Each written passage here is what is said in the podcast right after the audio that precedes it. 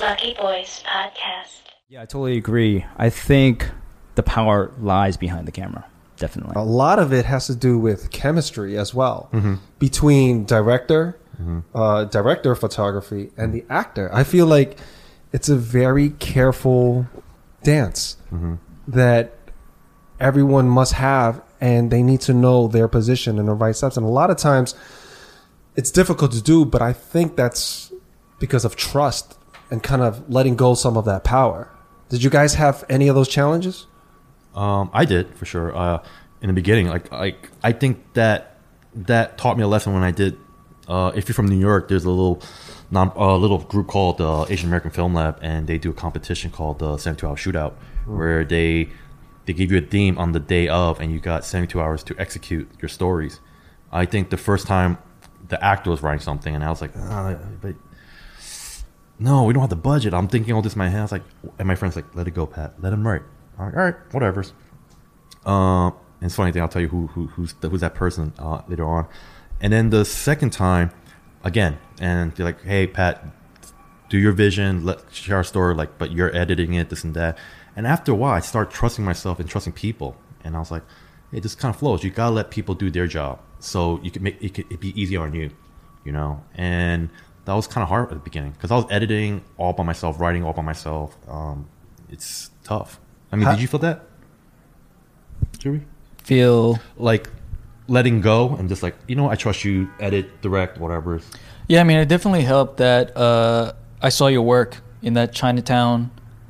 Oh, the last tip. The last tip. No, no, no. right? You, you Confucius showed like three films together. Oh, Love Express, the last Yeah, tip. yeah. And So, I mean, I Plaza. think- Yeah. The trust came from there a little bit because you created that community and they were all there to support you. I'm like, actually, you know, you know, they say marketing is like 50% of it, right? so if you don't have that audience, yeah. you know, to support you, like we have with this, I feel like there's a good community around it. Mm-hmm. Um, yeah, it's hard. It's it's it, for me to see that. I was like, yeah, okay, this guy, this guy's trying to do something, I mean, and I yeah. trusted in that way. Oh, thanks, man. Yeah. Yeah, I mean, yeah, th- I think with a father son, not because people saw my work with Henry, but like you said, well, they're craving for authentic, they're craving for authenticity, and the film was sponsored by the community.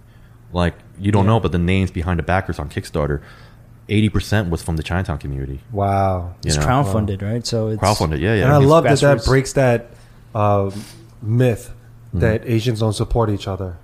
I, I call BS on that all day. Yeah, I mean, there's, I mean, there's some fractions because some people are like, well, that's a Korean. I can't relate, this and that. Because That's a what? Korean American, South Asian. Because people they they categorize as Asian American. Right. You know, other people are like, well, that's Korean. I can't relate. I don't know if I support. That. Or that's South Asian, or that's Phil. Mm-hmm. So I think right now everyone's realized. Now we- let's help each other as a as a collective whole. I think it's it's changing. I, I I could see that before being extremely prevalent, Mm-hmm. and I think that part of what made us all come together a bit closer Mm-hmm. is this whole COVID thing. I think we started to realize Closer and also apart. I think, yeah, I think. okay, I, I, I, uh, you hold on. You know Physi- what? physically apart. Yeah, Yeah. and I think a lot of the the thing. I think they're starting to realize that, um, even though we're different in terms of of you're Korean or you're South Asian or, or wherever you're from, uh, they're starting to see that they don't see us like that. They don't. Yeah. They look at you as your eyes all do the same thing, and Mm-hmm. that's that's what you are.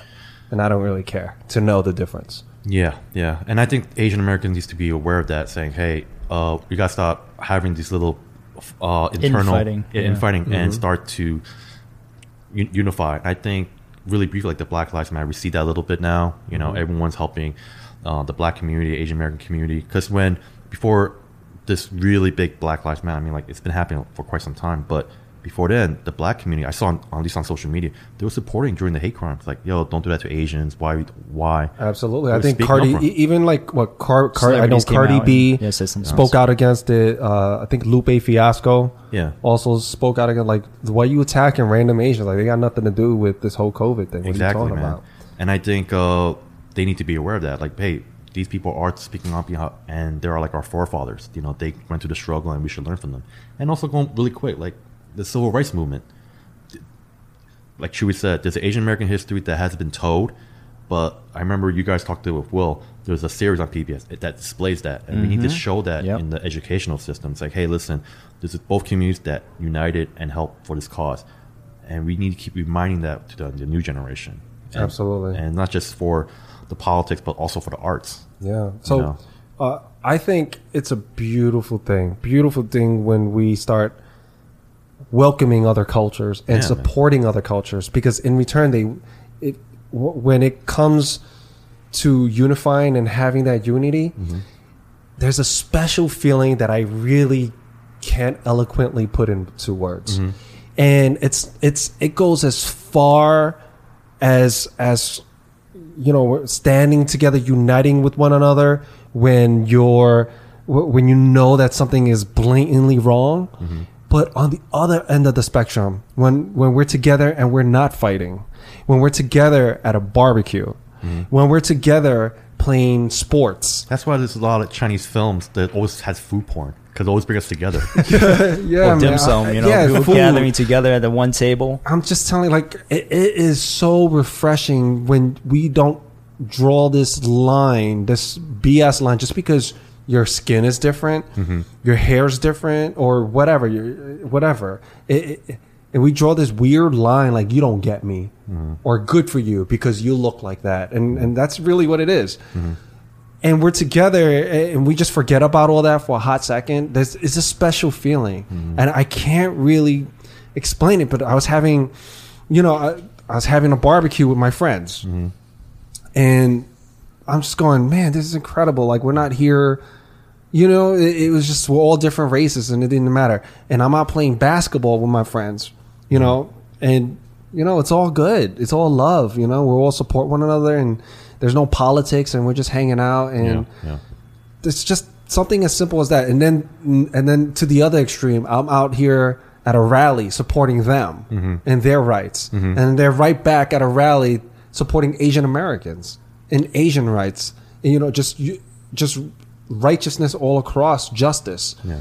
And it's just a special feeling when, when we see all of this. But I would like for all of us, including, you know, just people from all walks of life, just so we could just forget about this whole thing that where we gotta go, where we gotta label everyone as different. We're, really all the same. We uh, we really are. I mean, I've talked about this in another podcast, but it's ridiculous. I mean, you're really doing yourself a disservice by by not including or welcoming people in, in your circle, getting to know them only because they look different or they think different Yeah, yeah, yeah.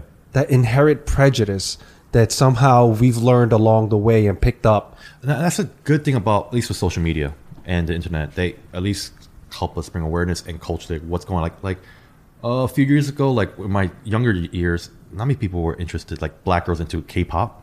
Now because of K-pop, they see that because YouTube, Twitter. Uh, don't get me wrong, TikTok. I'm old, I'm too old for that. but um, they see that and and they and they're loving it, and I'm I'm, I'm like, wow, this, they're loving that Asian culture that. tw- 15 20 years ago i didn't see because back then we we, li- we used to live in our own bubble we didn't have social media you yeah. know like we clicked on our like black hang out with blacks asian hang out asian hispanic hispanic now that our children and the social media they see it's like oh i want to i want to tap into that culture because i love that dance that food let's do it. And there's no prejudice you know? Only i think the only people who are prejudiced like the old school people. Some are willing to be woke and some are not. So They're like stuck in that mindset that they can't change. It's like sort of like, ah, ignorance, ignorance is bliss, so I'm just gonna stay here. I, I think a lot of it also has to do well, minus the hate, but just some people just have this superior superiority complex where they need to know that they're better than someone, and it's a crazy way to think about. When you really drill down, just one little level, going, I'm better than you because I was born into this race. Mm-hmm. That's it. No skill set. Like you didn't beat me one on one in a in a tournament, or we did a film together and we're comparing like which film is better, or or we're at a boxing match and you know mm-hmm. you're just going, well, I'm better than you because I'm this color. Mm-hmm. Yeah, and and that's just that's incredibly stupid to me. Mm-hmm. It- it- when you think about it, it's I think it's uncivilized, and I think it's it will never age well. Yeah. I think you know, ten years from now, five years from now, your grand your grandkids or your great great great grandkids and you go on camera and you somewhere and they can look back at a catalog or whether it's 1600s you write something you were known to think that this is the superior race because this is it is idiotic. Mm-hmm. It is super idiotic and there's just so many special things from every culture mm-hmm. that we can take. And yes you can pick on each culture's flaws because it's different from yours mm-hmm. and it can be it can look very foreign and i get that. But you can look at that or you can look at the glass half full and go wow that's very beautiful this dance that they have or the colors that they have or this technology or this or this medicine this way to naturally heal or not you know it's just there's a whole thing and it's it, it's just frustrating that we live in a society that's not completely all in on this when it's so common sense. And I That's what- think like film and media plays a huge role into that Absolutely. that language because you're introducing people who might not be uh, you know you know open or aware of this of of of um, communities outside of their own community. Mm-hmm. And you're you're doing them the service of people you know introducing that those stories and those people to to strangers. And you're mm-hmm. educating and you're you're enlightening them mm-hmm. you know. That's what that's why it's important to have conversations like this you know the lucky boys podcast filmmakers um you know telling asian stories. Yeah, yeah, so yeah. people outside of the communities can understand us. Yeah, I know. I, I, I want to.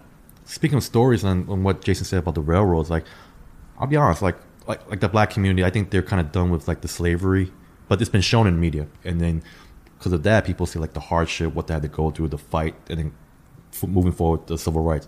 For us, I think we do need that that cool that coolie uh, film with them working the railroad to show our struggle, how it is. I oh think like the warrior the warrior shows a lot of that stuff yeah, yeah, for that. But Mm-hmm. at least for a film, in the film, Mm. execute well executed film. The Warrior is just a little tap of that. oh yeah Yeah, you know. Yeah, that's really interesting because if you think about um, what we were taught in school about that time period, probably not much at all. It we're not in those textbooks Yeah, we're probably just glossed over. And there's probably one set, one paragraph or something like that. And me just transporting myself back to that time, it, it's like it's like seeing those black and white photos got, that got colorized, right? You're like, oh shit, these are just real people. And if we had that um, experience through media, told by people that are just real people like us, like Asian Americans, it it could bring a different light to it. Because even me, even me looking at photos of those guys with cues and and whatever clothing, I feel very distant from that. yeah you're right Do you know what I mean? Like it's, it's like a fairy tale. Like so, so, Right. So to bring us closer to our history, I think history is definitely really important. Mm-hmm.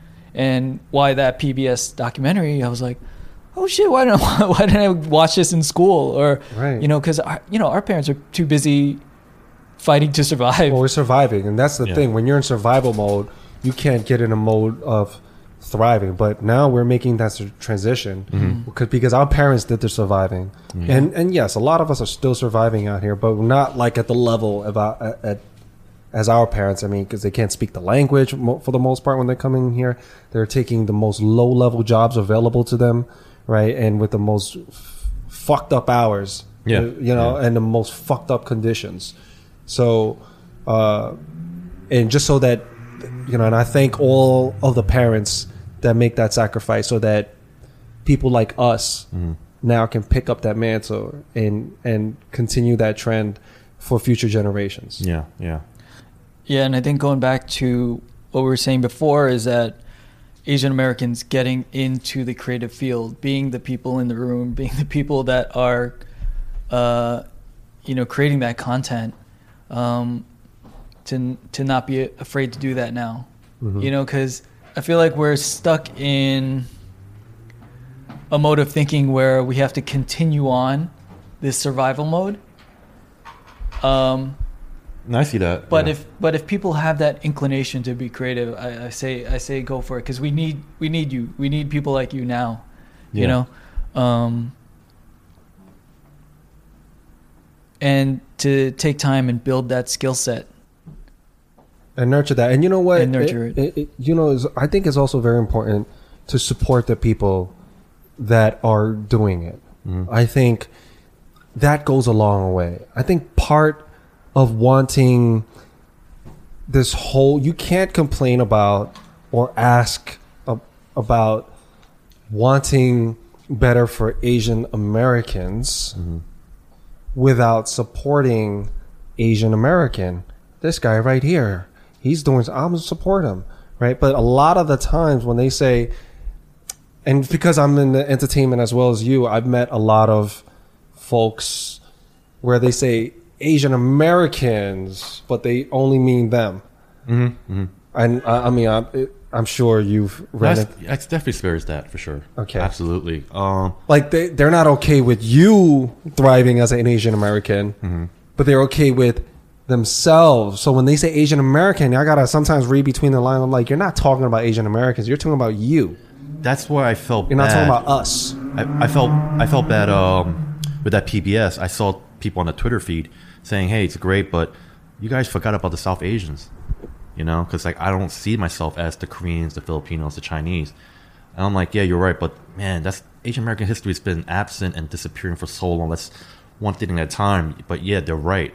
They didn't feel inclusive in that group, and I, I really felt bad. You know, especially South Asians. They get they don't get no love from that. Yeah, and, and we actually had a few South Asians reach out to us asking us to highlight some of their um, stories, Yeah.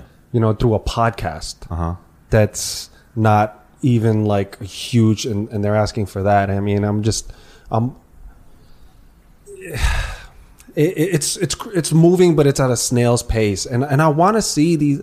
I wish I had a kabillion dollars and the resources where I could make all these interesting films, and I know I'll make my money back. Yeah, yeah, yeah. I'll know that because like you know I, I will take that risk. Uh, if I had the, if I had those resources and the money and I and and you know I trusted the people behind the project I would add, I would, I would greenlight it because number one hey everyone's tired of these remakes right? everyone's sick and tired of it. Just read between the lines. And you're giving them a fresh story and you're having someone with a different perspective. Yeah. That's what- different experiences. That's why, well, like I like attending to, to these Asian American film festivals um, because you get when you when you go to Asian Americans, you don't go to see just Chinese or Korean. You get to see a lot, Yeah. and even even films from China too. yeah Um, what really astonished me was I went to CAM. Uh, CAM is uh, Center Asian American Media in San Francisco. Uh, went to the film festival in 2016, 17. Never experienced opening night at the Castro Theater. It was a South Asian American film, Tiger Hunter. The line was wrapped around the block just to get tickets. I was like, get the fuck out of here. To see an Asian American film? I never seen that. Not even here in New York. Yeah. And those packed. And the film was good. I, I was like, wow, there's so much love in San Francisco. And it was like all mixtures, like South Asian, Asian, Koreans, all that stuff on opening night. And this film I saw, like I heard Wong Kar Wai went there to see the film. Chinatown Rising Yeah, yeah, it's a documentary about uh, San Francisco's uh, uh, Chinatown, the the history. Uh, my friend Josh and his dad directed it with uh, my other friend James. you said it's a documentary It's a documentary. Uh, it's about segregation to the civil rights movement to gentrification. It's like a huge span of That's history. that's a huge. That's like hundreds of years. yeah. Imagine Asian American PBS Asian American condensed Yeah. into two hours. Wow. it was, it was tight. Um, but Wong Kar Wai was there to see it. I mean, a famous Hong Kong director. Yeah, the Hong Kong director to go see an Asian American film, impressive. Mm-hmm. And we need that. You know, um, I think Cam and all these Asian American film festivals shows that. I think I encourage all inspiring actors, act writers to attend these Asian American film festivals, even virtually if Mm-hmm. You can't go. Just support and see what's out there. was that like kind of your gateway drug like attending these like festivals was was that how you discovered these other uh, asian asian talents asian uh, artists Um, not really. I think it was me taking an Asian American Studies class in college. Mm-hmm. Yeah, because uh, it was mandatory. I mean, it's not mandatory. It was it was electives. Like, do you want to? I was like, absolutely. We weren't taught in, in the educational system. I'm paying for it, so why not? So I took the class, learned about all these authors, these movies, these documentary. Like, I didn't know who was Vincent Chin before I took that class. I'm like, oh Vincent my who? gosh wow. You know? Yeah. I didn't even know about the LA. Ri- I knew about that, but I didn't know the other side. you didn't of know story. the other side I didn't know about that. And I mm-hmm. read all these books. I'm like, blew my mind. Mm-hmm. And that's when I started to tapping in. My professor occurs like, oh, there's a festival here, this film coming up.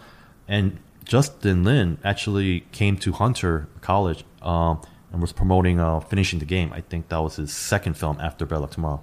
Like he was just screening in colleges in the Asian American Studies course. because this is way before Facebook and everything. So he was just trying to promote how do I get this and how do I get my fans attention. And that was the way, you know. And that was my gateway drug. I was like, wow, I want mo- no more. I checked it out. Um, this is before Netflix was streaming. I had to rent the movie, the Asian American movies like Saving Face, uh, Alice's Wu's first film. Oh man, I have Mm. to tell you, like the only way I could have gone Asian American films was going on eBay and freaking like looking Yeah. up these titles and DVDs, and then they would Yeah, they would yeah. cost like so much money. But it's like I want to I want to see us Exactly. represented, so I'm gonna I'm gonna pay up, you know, Yeah. and see. This new generation doesn't get that. they don't get. They think like, oh, Yeah, thirty bucks. Come on, Yeah, thirty bucks exactly. is nothing. You know, That's fu- like uh, I feel like also this generation is, and and our generation too is about fitting in, right? Yeah. And then not, n- not thinking that your your story, your experience is important. I think that's key to to like look at yourself and your history and and not just try to fit into this world now. You know. Make it to fit into yours. yeah, Yeah, or a- at least like reflection. I think that's important But for the know, community too. But, but we're lucky, being that we're Chinese Americans. I think I don't know what uh, for you, but for me, I was lucky because uh, we actually got to see representation on VHS tapes.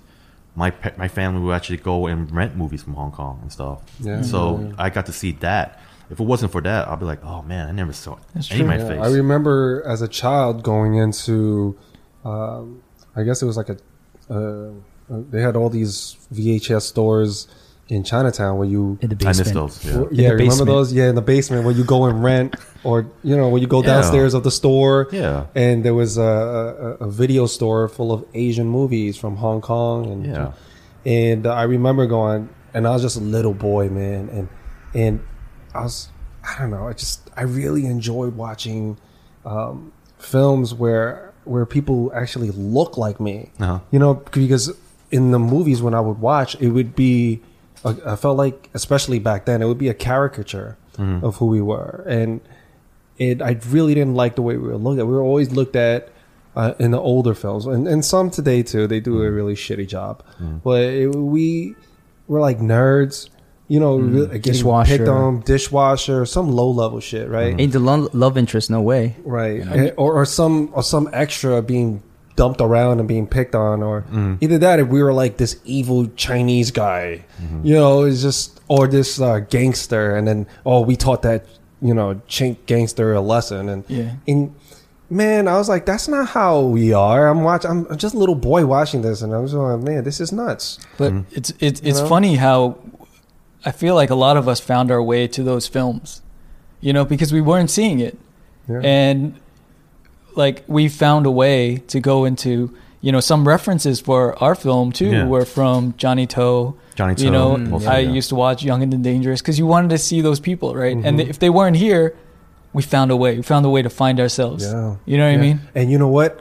It would be a watching party, and you know, at our friends. Yo, guys, I got this new movie. I got this new, you know, the Young and Dangerous, Dangerous Or I got- three. yeah, or, Yeah. or the uh, Chow Yun Fat when he had this thing, or Hard um, boiled. Yeah. yeah, yeah, it, it- or the comedian, the Chinese comedian, and we just had. I mean, there were so many movies, and we would all be so excited. Stephen Chow, right? Stephen Yeah. Chow. Stephen Chow, yeah, yeah, yeah, Yeah. yeah, exactly, Stephen Chow.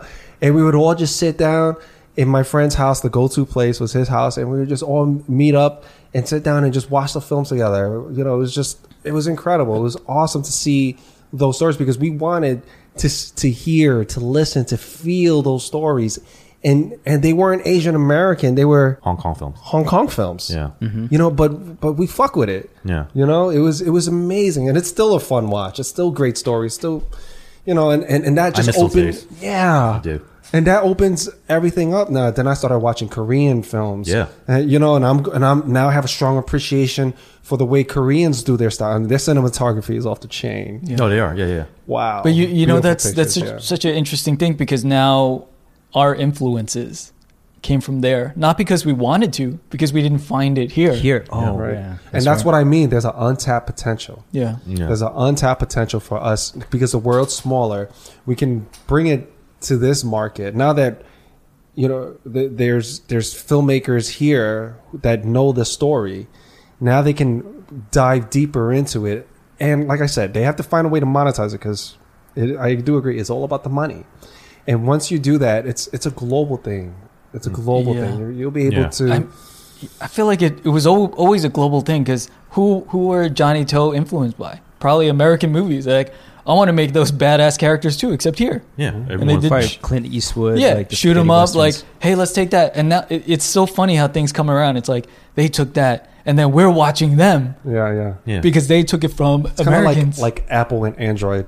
Right, Android would copy uh, iPhone. Yeah. iPhone would take some features here, and then now they're just kind of like, Yeah, up- yeah. That's what competition does. That's what you know when people just kind of remix it, take something and, and, and bring their own life into it. Mm.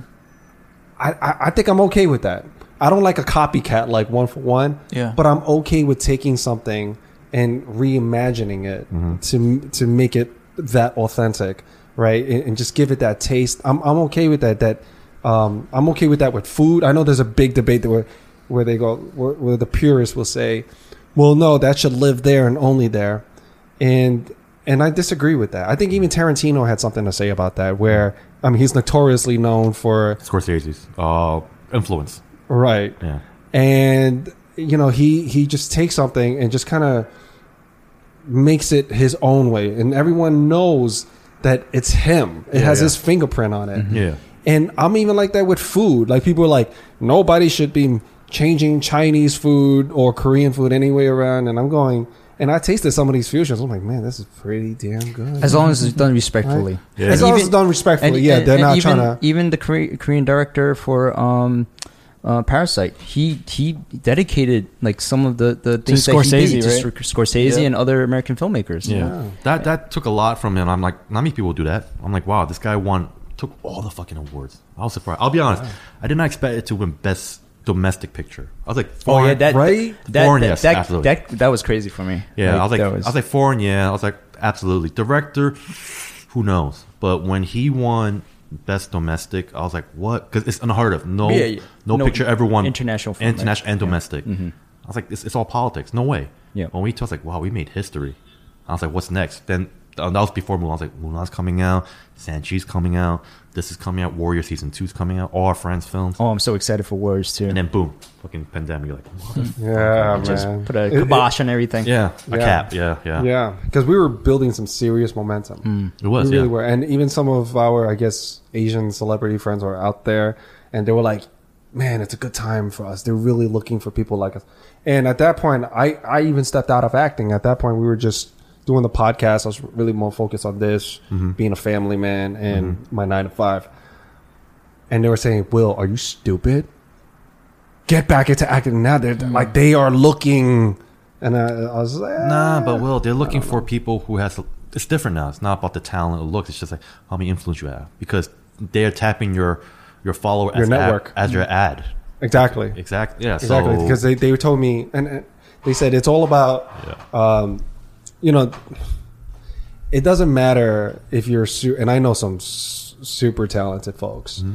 but they've been overlooked for several years. Oh, yeah, absolutely. because they think, you know, they don't. Number one, they don't have a large network, and number two, they just What do you mean they not like it? They like they, don't- probably don't want the attention. I don't know. it's not about how how sexy you are all the time Mm-hmm. or all this. It's all about. This really comes down to uh, how many people you can reach. Yeah. Yeah. know? Absolutely. A lot of it because there's a ton of sexy people around, and there's Yeah. a ton of people with super talent. Uh-huh. But it's about if you can fill those seats. Yeah. Exactly. That's Um, really it. And that's a, and that's a bad thing about social media, you know, which I don't like.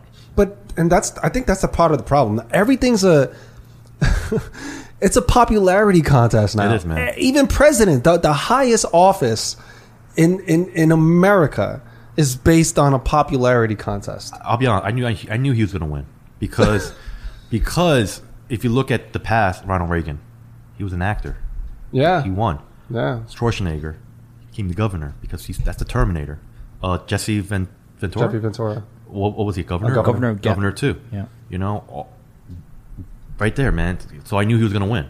It's like it's popularity contest, but hopefully, it. Uh, luckily, I, I'm not saying hey, Republican Democrat. Let's, we need to make a change now. That's all. I want to I want to go back on um, uh, the film the film A Father Son. Okay, yeah, man. Um, we we touched on like you know the influences that you had. You know Yeah. HK um, movies. How many how many times like how many conversations did you have with each other about how to approach this film and give it the authenticity that it deserves? Because it's it's written by a New Yorker, Henry Chang. Uh huh. You guys are from New York. Uh huh.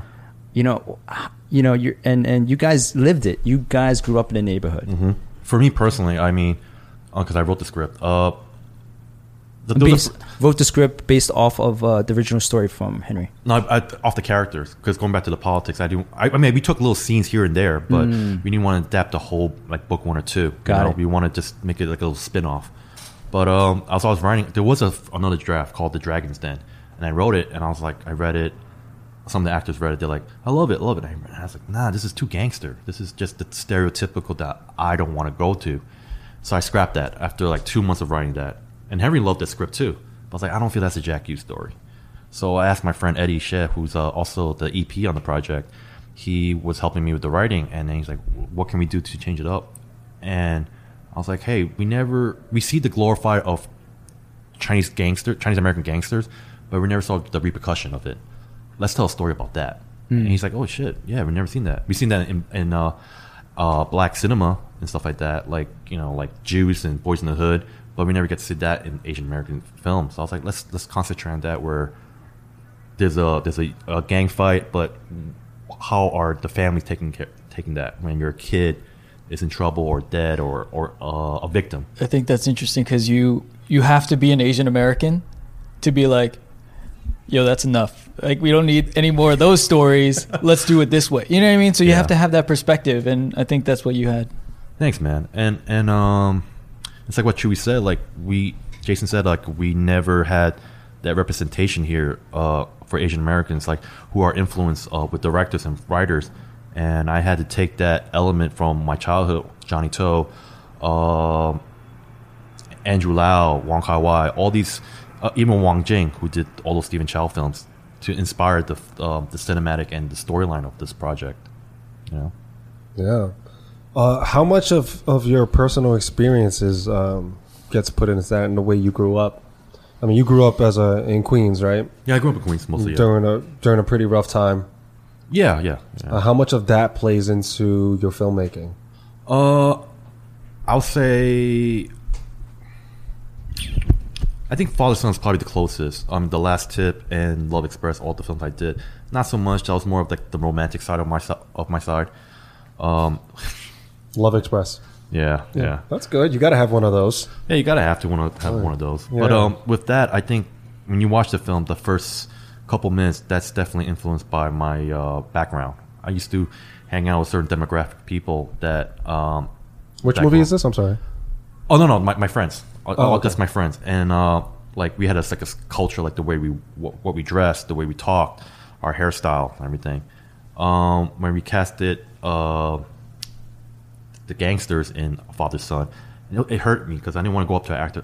Hey, Will, you want to play? You want to play a gangster? And for you, you'd be like, not again. But no, no, no, no, no. But this is this is why, and then I had to explain myself, and I felt Right. bad on the other side, you know and they gladly to say yes. And the funny part is, and you see in the teaser, I wanted to dye your hair. I was like, you gotta dye your hair uh, blonde. He's like, why? It's like that was the style back then. And they had they had long bangs. I was like, keep that, don't cut it, and restyle it. And people were like, who thought they were laughing, like, oh my god, you're taking us back. The hairstylist was saying, You I, threw talked- some JNCO jeans in there too. I couldn't find that. I wish. I, I wish. I wish. You had to go eBay and then Either G- JNCO or Request. request. man. The, the diamond man. R, man. The diamond R. Yeah. No, we, we thought about that. I even asked Vera. It, it was, it was hard. Our costume designer. Mm-hmm. Uh, but I think JNCO jeans was those wide leg jeans was more of a Queens thing, not Chinatown thing. I think Chinatown still, No, Chinatown had a lot of it. but there's still a little bit of taper, like the OG gangsters. So there was a mixed Yeah. in China. You would see that blend. Mm-hmm. I think with the older OGs at that time coming in, yeah, it was tapered. It was like skinny jeans like us now. Mm-hmm. Yeah, yeah. Like it's funny how history kind of just fashion just goes around. I prefer this man because those jink, those wide legs, like in Chinese, this is called mate. That means are you mopping the floor? Yeah, yeah, pants? yeah, well, yeah. I remember it getting so dirty. Yeah. it used to get so dirty because we had to tuck it in in the back of our. I did that. Oh Some people God. safety pinned it. Safety pinned it, yeah. so I Um, mean, those were the days, We're man. going back. I mean, but I mean, those were the days when like rollerblading and and uh, skateboarding was really cool, and, Mm-hmm. and a lot of us would uh, you know, be like rebels. There'll be like twenty or thirty of us rollerblading, Mm-hmm. And and and at the park just grinding, doing rails and Mm-hmm. holding on to cars all the way. Like I remember, I don't know if it's good I say this, but like we'll catch a ride from Chinatown. We'll be we'll be hanging out like you know in Chinatown and and we'll go to Union Square because that's where all the skaters were Yeah, yeah, you know, a lot of the skaters would go there or, or City Hall because it had it had all the rails and the long stairs, and we could do all these like tricks. And uh, we would usually go from that end down down there just by holding on to a cab or cars on our whole way there, just avoiding piling. There'd be like a chain of us too. It was just it, it would be crazy. It was like You can't do whole that now. gang of- you can't. Oh no, no, this was way before. Yeah, I know, man. All you know what it is, but those are those are interesting times. that's that was the influence of it, and I just took that element of my of my youth and applied it to uh, the story and also how the characters look. Right. You know, and then the rest I, I adapted from Ca- uh, Henry's uh, characters, like Jack Yu's persona. That's not me. That's all Henry. Like how he's thinking, how he's talking, his mannerism, and stuff like that. That's why when a lot of people see, like people, some people like 50-50, like, oh my god, you got Ronnie, congrats. And I'm like, Ronnie Chieng, really? The, the, the comedian? Like, hey man, you'd be surprised. A lot of comedians are good actors. Yeah, like Robin totally. Williams, Yeah. Eddie Murphy, For sure. Uh, and you know what? I, I, I Jim didn't- Carrey. Jim Yeah, Carrey. Jim Jim Carrey. Yeah. Uh, Jim Carrey's so underrated. yeah. Like he is So good. eh, eh, They think he can only do things like Ace Ventura, but Yeah. No man, I mean, when, when Eternal Sunshine of the Spotless Mind, bro. Come on. killed it on that, he killed it on that. Yeah. But um, well, I saw the photos with Ronnie Chieng, Mm-hmm. right? And I thought to myself, this motherfucker does not look funny right now. He looked like the last. I was like, that's pretty good casting. no, no. I mean, You know, because it's hard. Like when you, I remember when I first saw uh, Jamie Foxx in a in a serious film. Like uh, it, and and I just, Collateral or something. I just, that was his breakthrough. Yeah, yeah, I, I just couldn't stop looking at Jamie Foxx like a funny guy on TV because I grew up. on Mad was- TV. Yeah, I in was- Living Color. and Well, in Living and Color. Living Color, yeah. Color. And- He also and had the- a and- sitcom. and the Jamie Foxx show. Show, yeah. Yeah, yeah. Right. So I, I used to watch it all the time, and and then when I saw him in a film, I was like, oh, I don't know. I came in very skeptical, Yeah. and then I was like, yo, he's got some fucking chops. Like Oh, he's got range. Like Jamie Foxx can. Like I think he. This is not going to be the last one, and then he just kept getting better. And when he did, um, was it Ray? Ray, yeah. Ray Charles, about Ray Charles. But then sometimes we do miss the old Jamie Foxx. Like sometimes, you, like I miss Eddie Murphy, the old school Eddie Murphy, because Yeah. he's funny. I just go back to Jamie Foxx interviews because he always slays. Whenever he's like on a talk show, Oh, he's great. He's an slays. entertainer. He just He entertains, slays. you know? Yeah, Yeah, yeah, So, I. I mean, he's. I mean, yeah, I would love for him to do some of that old stuff. Mm-hmm. But I think that's dope in, in that time, and I get it. He's progressed where he is now. But whenever he goes into the interviews, I feel like you get to see. That's old glimpses yeah, of he, Jamie he's Foxx. such a phenomenal storyteller. Like I just fucking sit here and just, you know, he's so entertaining. You know, Mm-hmm. He's he- like a kid again when he gets yeah, he's like a big kid, you Yeah. know. Uh, but just the way he does it too, it's it's, it's it's so beautiful. I feel like I'm just like hanging out with some of my old friends that I grew up with actually. Mm-hmm. So it was it was kind of nice. It's kind of nice seeing like a talent that. So when I saw Ronnie Chieng on that, I, I'm just a photo though, and I know it's kind of Yeah. hard to extrapolate a photo Yeah, and, yeah. and connect it to a talent. I know that, all right. Yeah. But I'm saying that I didn't expect that Not many people were because he's a funny guy that that he always wears a suit. And I saw him in Crazy Rich Asians. He was like this angry, cynical character. So I was like, maybe part of that can translate this, but in a serious way to your film. I mean, I didn't see a film, obviously, but um, I I thought just from the looks, I'm I'm I'm I'm not gonna sleep on Ronnie. No, I think I think No. people were uh, after they saw the photos and and some of the, the from the teaser, they were they were shocked, and that's great, you know. And he there was one time like Chewie did a great job like setting up, and Ronnie was just in character sitting on the table. I was like, "Damn, man, Ronnie, you look like a Hong Kong movie star." He's like, "Yeah, whatever." I was like, "No, you do," because like he- his hair's not slicked back as from the Daily Show. You know, everyone's everything's tight. Like suits are tighter, shirts are tight. Because we had to capture the '90s film because our film is based in 1992, 93. So everything was loose fit.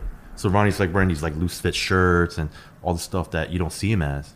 So when he take that, like, oh shit, like okay, you know. And that's going back to the gangsters like dyeing the hair. So we were trying to capture that.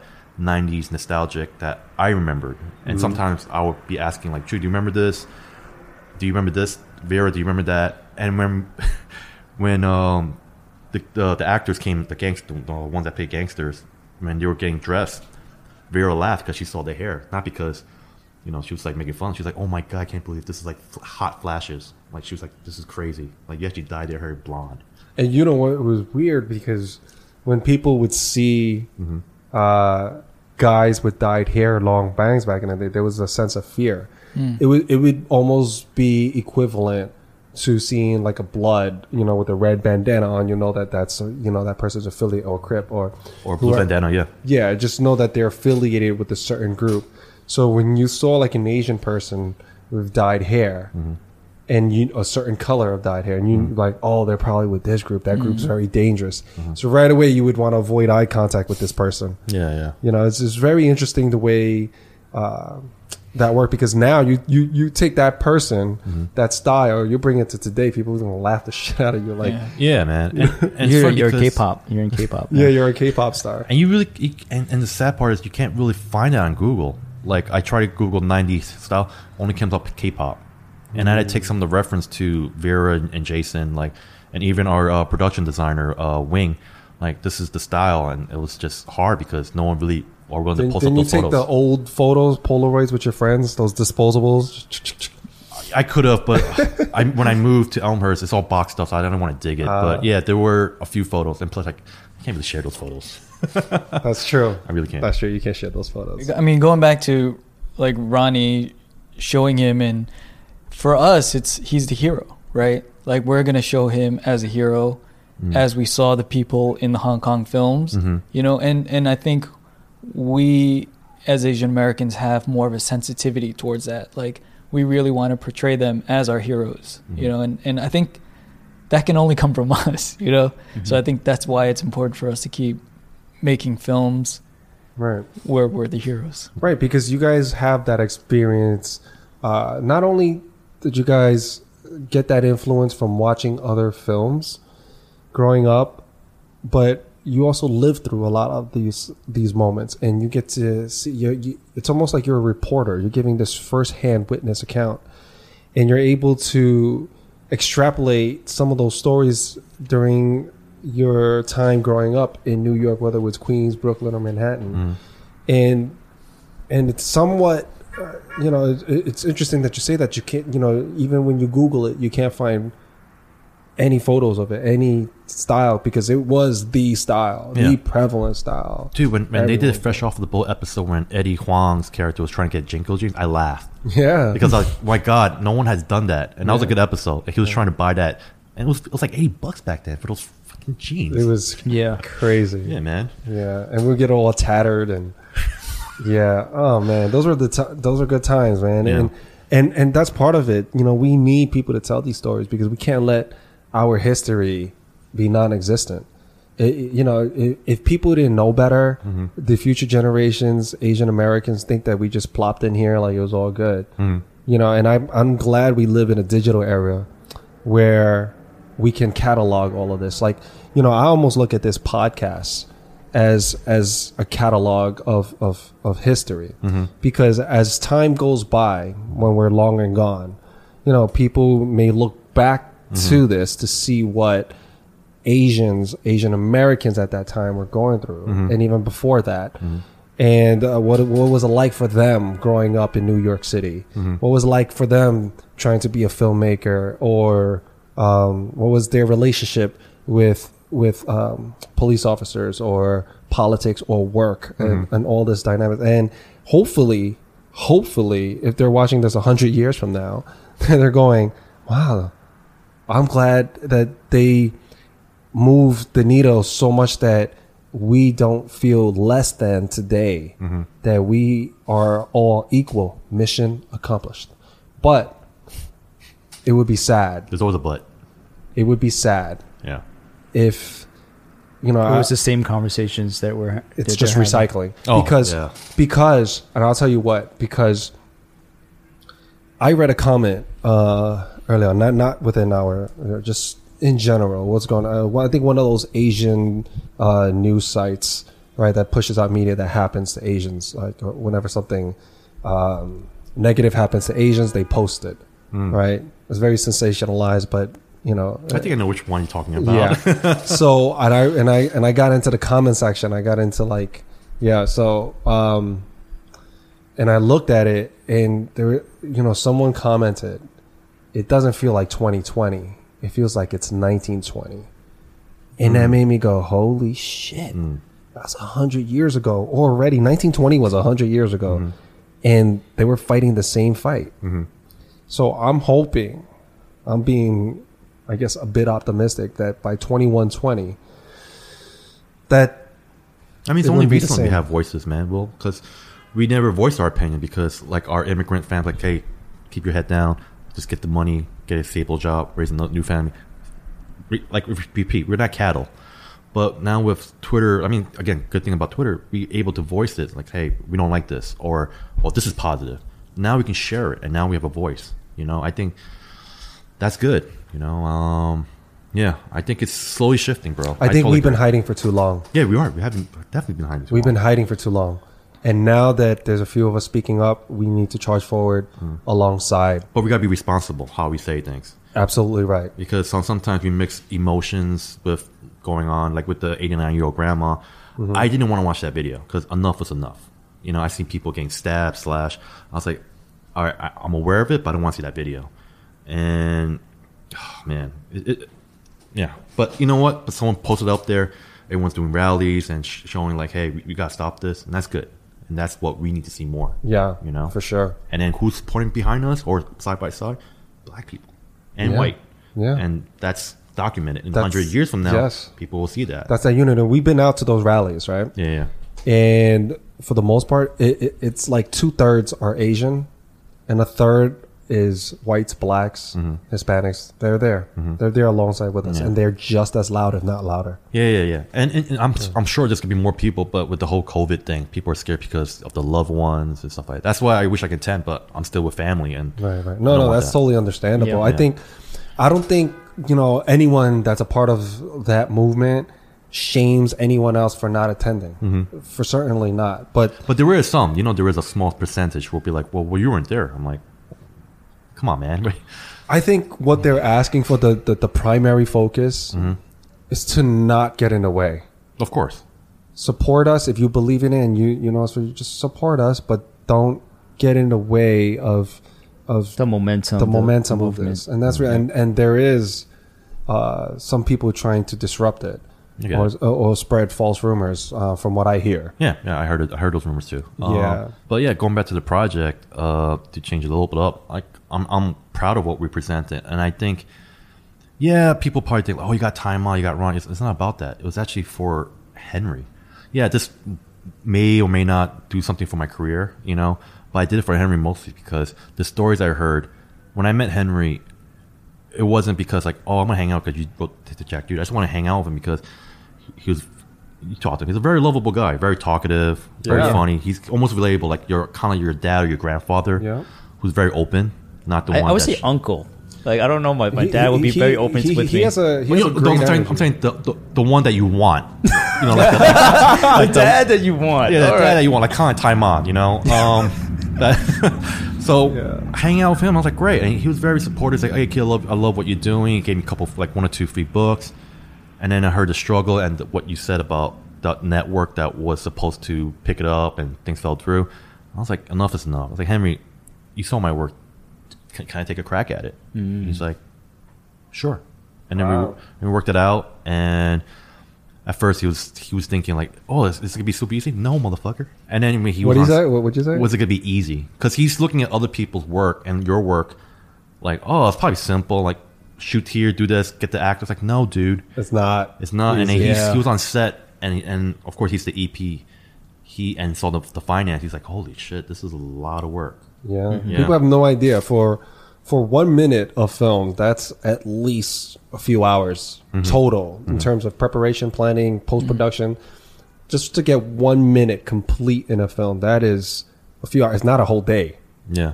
of, of, of filming, depending on the scene. Yeah, I mean that's why when Chewy was on board, I was like, "This is the first time we worked together." And some people be like, "Oh, I don't know, we might butt heads or not work." We made it work. You know, there was like no ego there. I was like, "How do we make this work?" And Chew and Jason saw me like my frustration at the time, but he knew like I had a lot of on my shoulder the finance schedule and stuff. So he was very patient. He's like, "Pat, uh, let me draw a map for you." I was like, "All right, let me see it." Oh yeah, yeah. No, not the scene. Yeah, let's cut here and dot push in, and it worked. And then next day, back on track. That's so important. Yeah. That's so important to have someone like that. Uh, I think that's uh, underrated uh, personality trait Mm-hmm. to have someone that could be understanding Mm-hmm. and accommodating Yeah. at the same time. Yeah. Because a lot of people will go, "How dare you?" you know, Well, Did you I get mean, that? I mean, How dare I'm you draw me a From- from map? the past. Well, well, the thing is, for me as as a DP, yeah. Um, I'm always trying to bring your vision to life because at the end of the day, I know, I know what that's like. Your name's on the film, right? Mm-hmm. You're the one getting in front of people and you're talking about it, right? Yeah. So at the end of the day, if it doesn't feel like your film, I failed.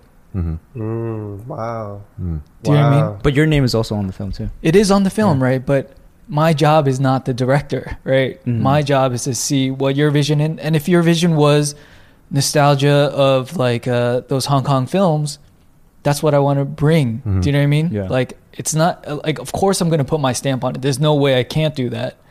But it should all start with trying to serve your vision. Should we tell them the, the Hazer story? The hazer. Oh my god. What? What? I'm sorry. What story? I'm always I'm always you know as a explain what's DP. explain what's a Hazer first. Like, Yeah. What's a people- hazer? I don't It's like a smoke machine, but it like Oh. lingers longer. okay.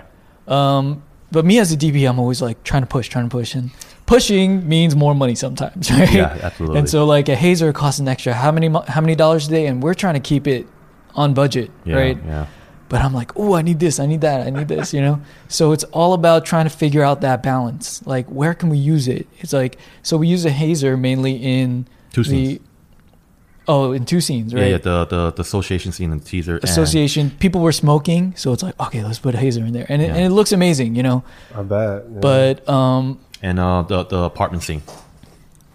So it, it, it is about like that that balance of everything. So, I mean, I know you're still in the uh, process of coloring it, but the texture that you're giving it is old school Hong Kong. Yeah, yeah, definitely. Like um, Jason saw the the picture log and the rough cuts, and when we did the teaser, we had the teaser for a while, um, but we weren't ready when to post it.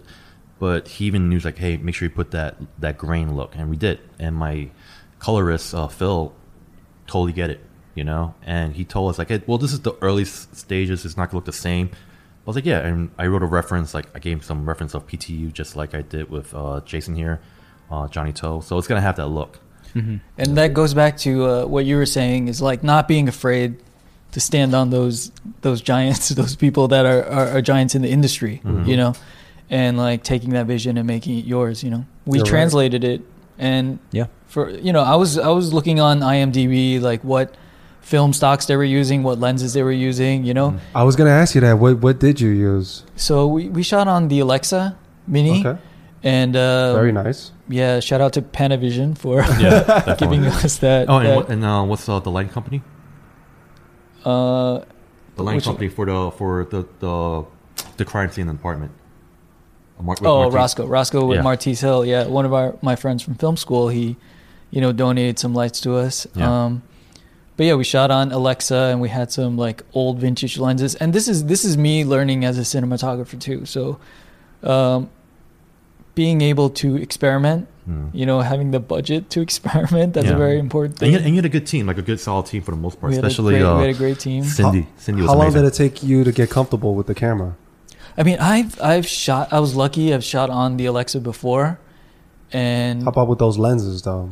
um, with those lenses, uh, I think it was about like, you know, in the beginning we were like, yo, let's because the old Hong Kong they were shot, shooting anamorphic on film, right? It's like. Anamorphic, like l- yeah, let's shoot wide- anamorphic. Yeah. And Pat's like, yeah, let's shoot anamorphic. and then and then it's like, how much is anamorphic? It's like five thousand dollars a day.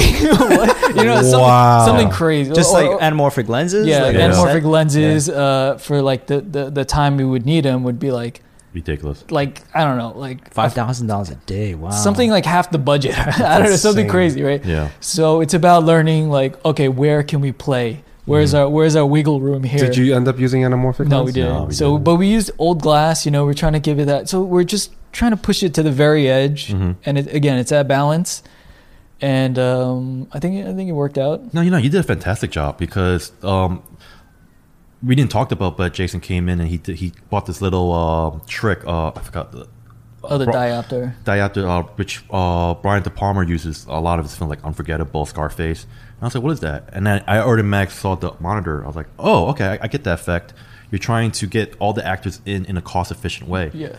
And I appreciate that. Like he even But that was that was an ex- a day of experiment. Yeah, like, yeah. Basically, I, I, hope just this works. yeah, yeah. No, Yeah. well, I had it in the bag, and then we came up with a problem, right? So it's about being prepared. It's like, man, we can't shoot the entire room. It's like kind of empty, you know? Yeah. It's like production design. It's like, you know, we had production design, but we Yeah. didn't- we, couldn't do the whole room. Yeah, so Wings- like, Did you guys shoot like on the 35 millimeter or um, I mean, we shot or use a bunch of different depending on the a bunch scenes? of different lenses, yeah. Wow. But like having that special effect where you can bring two people a having them focus. Yeah. having them both in focus so you don't have to shoot the entire room. I mean, that was just like me just having that in the bag in case. Yeah, I didn't know we were going to use it. And that was trust. I'd be like, what did you spend? What'd you do that? He's like, no, I got it. I was like, all right, cool. And it looked fantastic. And I think that was the important thing. Mm-hmm. You know, it saved a lot of time. Yeah. Left me a lot of time. I think time was more crucial besides the finance. It was time. Were you like maybe I should push in on this shot or maybe I should take it from here? Or was it like a mixed bag between I, the two? I, I think there was a lot of discussions beforehand. Mm-hmm.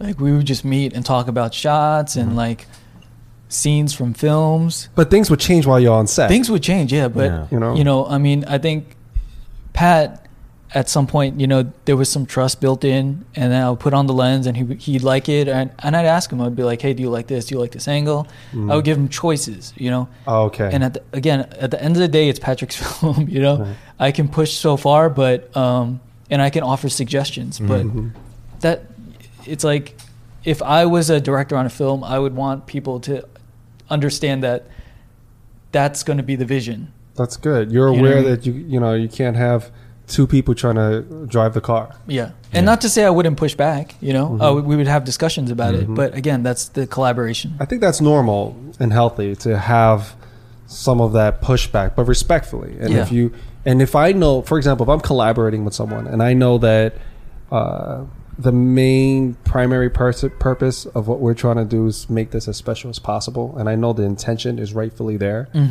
then I feel like we're starting off and we're having a discussion, whether we agree or not, in a very healthy manner. Therefore, I would listen to you and try to consider your point as much as possible uh, while looking at mine and really trying to take a step back from my own ego and go, which one is he right? Is this really better for the film? Yeah, and, and, and the funny thing is, like, I told Jason, "Hey, get whatever you want, but it has to be within cost." You know, and I just, hey, it has to be cost, cost, cost. And then at the end, he's like, "Well, I want this, I want that, I want the hazer." I was like, "Cost." and then I think, I think on the third day of production, I, I forgot who asked you, but someone asked you, like, "Hey, can we get that?" And then Jason, automatic was like. How much is it? I was like, Jason, Oh, you got there it. you oh, go. Oh, you know now. And, and I mean, to be fair though, there were some points where I was like, "Man, I really want this," and I would I would dig into my own pocket. You know, yeah, like that everyone would did in their pocket. Like I digged in my pocket a few times too. Mm-hmm. I would I would be like, you know what, I'm gonna I'm gonna bring this there, and if he doesn't want it, he doesn't want it, but I, I'm gonna at least give options. You know. Wow. And for the most part, I took it. Right? Your suggestion. Yeah, I think most most part. Yeah. I mean, it was yeah. Yeah. Yeah, I, I mean, I just look at you guys together. I mean, I, I'm actually almost surprised to hear that you guys only worked together once on that. Yeah. I mean, it just I could see. Most of the people Um, on the production were, I worked with once. Uh, Wing, the production designer, Vera Chow, uh, the costume designer, Yixing, uh, our, our second AD, everyone. You know, uh, did I worked with anyone? It's probably the post production people. I probably worked with at least twice or three times. Yeah. And that's huge post production because you need to get people you can rely on so it doesn't just sit there. Yeah. Well, except for our, our editor, Patricia. That's the first time I'm working with her. She has the full access to the film. You know, first time I'm, I'm giving her. Um, but yeah, man. So who do you look to for feedback? Because at the end of it, you're gonna you're sometimes you're so close to the project you can't tell if it's uh you know shitty or if it's Well, in the really past, good. well, I, I used to edit my own films, and then I had my friend Jerry, uh, who helped me, who was like my my partner. But then Jerry had to do his own thing, his personal stuff. So I didn't want to dive into that anymore. So I was like, again, trust. Who can I trust to execute my vision and give them the opportunity? So I hit up Patricia. I was like, hey, Patricia, you want to you want to do this? She's like, yeah, absolutely. I was like, all right, cool. Here you go. Um, and then I was expecting to be out in person, go go to dailies, but then COVID happened remotely and we were editing back and forth for three months. You know, and she was very patient. And then uh, the feedbacks when I thought at least for the third rough draft, I was like, all right, let me get Jason and Yixing in, uh, who were part of it. Like, I had to get Jason in because he was a camera. Oh, for uh, sure. And he knew like what shots was in, or oh shoot, um, there was this in the shot. Remember that? Like things I probably didn't see.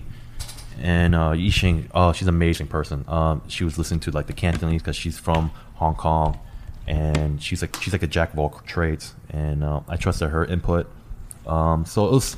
I try to keep it tight, but I definitely didn't want the actor to see it yet because you know how they are. You know, like, Yes. some some get self conscious about it. Yes. You know how you are. where, where, where they'll. Uh, well, I'm from both. I'm behind and in front. Other right? act, yeah, Yeah. actors. So uh, yeah, it'll be like, yeah, I don't care. I don't like that part. Take, Take it it out. out. Yeah. And then, and then, and then the director like, it's really not that bad. Like it's good, and, and you kind of need that shot. And Mm-hmm. like, uh, yeah, they get super self conscious. Yeah, so I, I, I made sure that I was not involved in that process. Like Patricia, you edit yourself, and let me see your first draft. And I saw it, and I trusted her.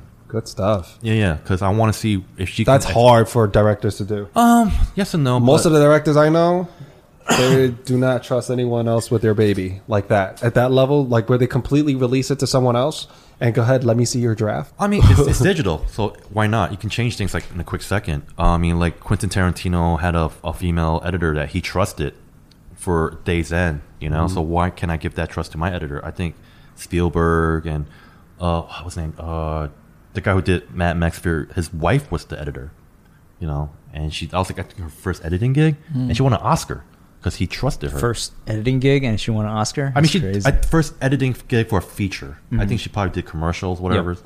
But I was like, wow. So I had to trust everybody. You know, I even should we tell him the wheelchair story? What, what's the wheelchair story? so, so because we're so tight, like everyone knows independent filmmaking that use a wheelchair for a dolly shot or a tracking shot. right? Yeah. So you know, we always carried it around in case we needed it because we didn't have the proper equipment in the in the early stages. Um, so when we did the fight scene, I mean, the, the, the Alexa when she built it, the camera lenses, you know, Jason, you can see, he, I don't know how much you can lift. I'm like two pounds, right? no, I, I don't know how much you can lift, but Yeah, that, yeah. that No, thing it's a big- it's a big it's a big setup. camera. How big? And it's I mean, how tiring, heavy? too, to hold Yeah. that. Twenty, like thirty pounds. Did you have it like on a vest? Yeah, it's like 30, 40. Uh, I don't think we had a. Oh, we did have the. We Yeah, had you the had- you had the- we had yeah. we had the Easyrig. Yeah. Yeah. Okay. And even him was just like, "Oh, tell him to run slower. I can't catch up with them." I was Yeah. like, "Uh." and then and then our uh, gaffer, Yep. uh, our gaffer said, uh, "Well, I can scoop, Arseni. Yeah, uh, we can. I can scoop uh, Jason up in a wheelchair, and I'll just roll with them." And he looked at me, Pat. I was like, "Hey, we have insurance. I trust you. Go ahead." And it was fun, and every, we all laughed because he was doing it. He scooped them up, and zoop, you know, I think I think that's a testament to the spirit yeah, of the production, and yeah, there was just a lot of collaboration. There's openness, and you know everyone just wanted to make it good. Mhm. You know, I, I don't know if you felt that way when you're on set, Yeah. Oh yeah, Norman, I forgot. Yeah, and I had a bit But- part. It's just a bit part. but we yeah, I mean we were just like it was tough, but we were having fun, and we were enjoying great. each other's company, That You is know? important. and there was no egos, right? no egos now. So I think I don't know. Yeah, I, I want more of that. I felt it felt like a family, and I think that's hmm what Pat built up in in this. I, I can't wait to see it, guys. I mean, uh, I guess the route probably you're gonna take is uh, festivals. Yeah, we're trying to, but then everything's like virtual right now. So uh, Mhm. I think well, we're almost end the year, so most likely The 2021. next circuit. Yeah, next circuit, but uh, we'll see. And my plan is also to show the community because everyone chipped in. All the food was catered in Chinatown. No, no Starbucks. Like we actually got coffee from the. ba- So all the money went back into the community. You Yeah, yeah, filmed in the community, and a lot I, of the. I keep the my cost. word. I Yeah. even wrote that Kickstarter. I was like, "Hey, we're we need money for food. Yeah, I can buy McDonald's and and uh, Or Wendy's pizza or something like well, we that. had pizza once because I couldn't eat Chinese food anymore. after, after, after Chi- step- well, Chinese fast food, right? no, no, no, just like Bro, every, I no, get like it. uh, no, like um, uh, what's uh, Mason, Hop Sing. There was a lot of bows too. yeah, a lot of bows. I couldn't eat anymore. I was like, I'm done, A lot of bows and milk tea. And I, and I asked the people first, like, hey, can we get pizza, please? And they're like, yes, let's get pizza. So Yixing ordered, got some pizza, and it was good pizza. That's funny. But yeah, all the all the all the drinks and stuff, except for water and stuff like that, uh, was from the community. Like you know, I want to give the money back. You know, and the community give us a discount. You know, shout out to uh, downstairs NB Wing Wong. He- They gave us a great uh, catering service. Asian Roma, May, who runs that place, she catered us on the first day. Everyone was happy. Okay. No, that's important. Giving back to the community. I, I, I mean, I, that's uh, that's a beautiful thing, man. And uh, you kept your word. And I think, uh, I think credibility, your credibility and your integrity speaks for itself. And uh, that's why I can't wait to see that film. I, I, I mean, I'm excited. No pressure, but uh, I've been getting that since since since the Kickstarter ended. Day one of He's used to uh, it. He's used to the day one of pre pro. yeah, no. Uh, you know what? Yeah. I, I think, I think you have your ear closely to the ground, and I think you can sense uh, what's going on, and I think you know what you have in this film and the potential of it.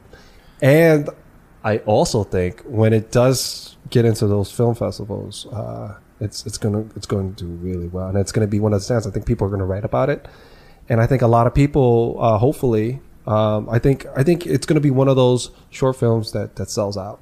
I, I'm, I'm hoping too. Um, but I'm gonna worry about that until Yeah. we finish finish it. But the film wouldn't be as is if it wasn't for the people involved. You know. Yeah, like I, I was going to say before that, um, this is about also people reaching back and helping the people that are coming up, right? Ty, Vera, Wing. I mean, they're actors, production designers, uh, wardrobe people. You need those people to make your movie look good, Yeah, you know? yeah. Yeah. And the fact that they went into the industry, like we're not in the industry. You No. know, these guys are in the industry they built up their skills and they came back and they supported young filmmakers, you mm-hmm. know, and they gave us a chance. So mm-hmm. shout out to them giving us an, an opportunity to make the film much better, raising the level. you know? Absolutely, because I didn't know what was the budget, how much thing was cost. But Wing's like, I like, I like to help you. I was like, I don't know if we can afford you. He's our production designer, and this is the trust going back. Jason was, was saying we need one. I'm like, how? I mean, like we kind of have it set up. It's like, no, no, you don't know how the play is. It's a collaboration. I was like, er, uh, okay. So I finally said yes, and Wing did a fantastic job. Like I didn't know that his props on the let's say a, a lamp on the corner plays effect with, with the cinematography with Jason. I was like, oh shit, I didn't know that. There was And, a it, and it's easy for someone like Wing because he has he's built up that skill set. Yeah, yeah, you know, yeah. so people up there, you know, I, I feel like you, you've heard about that. People reaching back. Yeah. We need more people reaching back and like pulling us up. Yeah, you gotta get Wing on this podcast. Like the guy has so much history. Oh, man. him and because him he's he's him. He'd want to come on? I gotta ask. I don't know. Yeah, yeah. I mean, Vi- Vera. Vera too. Uh, Yeah. Well, Vera's currently out of state. She's working on a TV show. Mm-hmm. Um, but with with Wing and Ty, they they actually have a history with, with Henry. would Ty want to come on?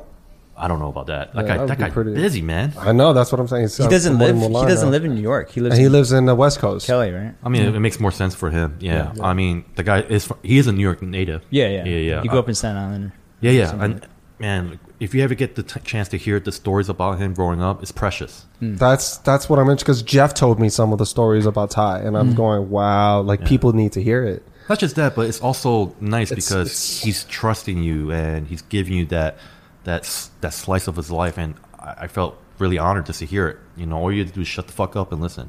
You know, um, but those guys have a connection with Henry because they grew up together. Like Hen- Henry and Ty would tell him, like, "Yeah, I knew him at 17, 18. I'm like, God damn, you guys have gone that far. It's amazing, you know. And it's, But because they're in the creative space too, I think for us, we can look up to them and be like, "Oh man, yeah, we want to be there.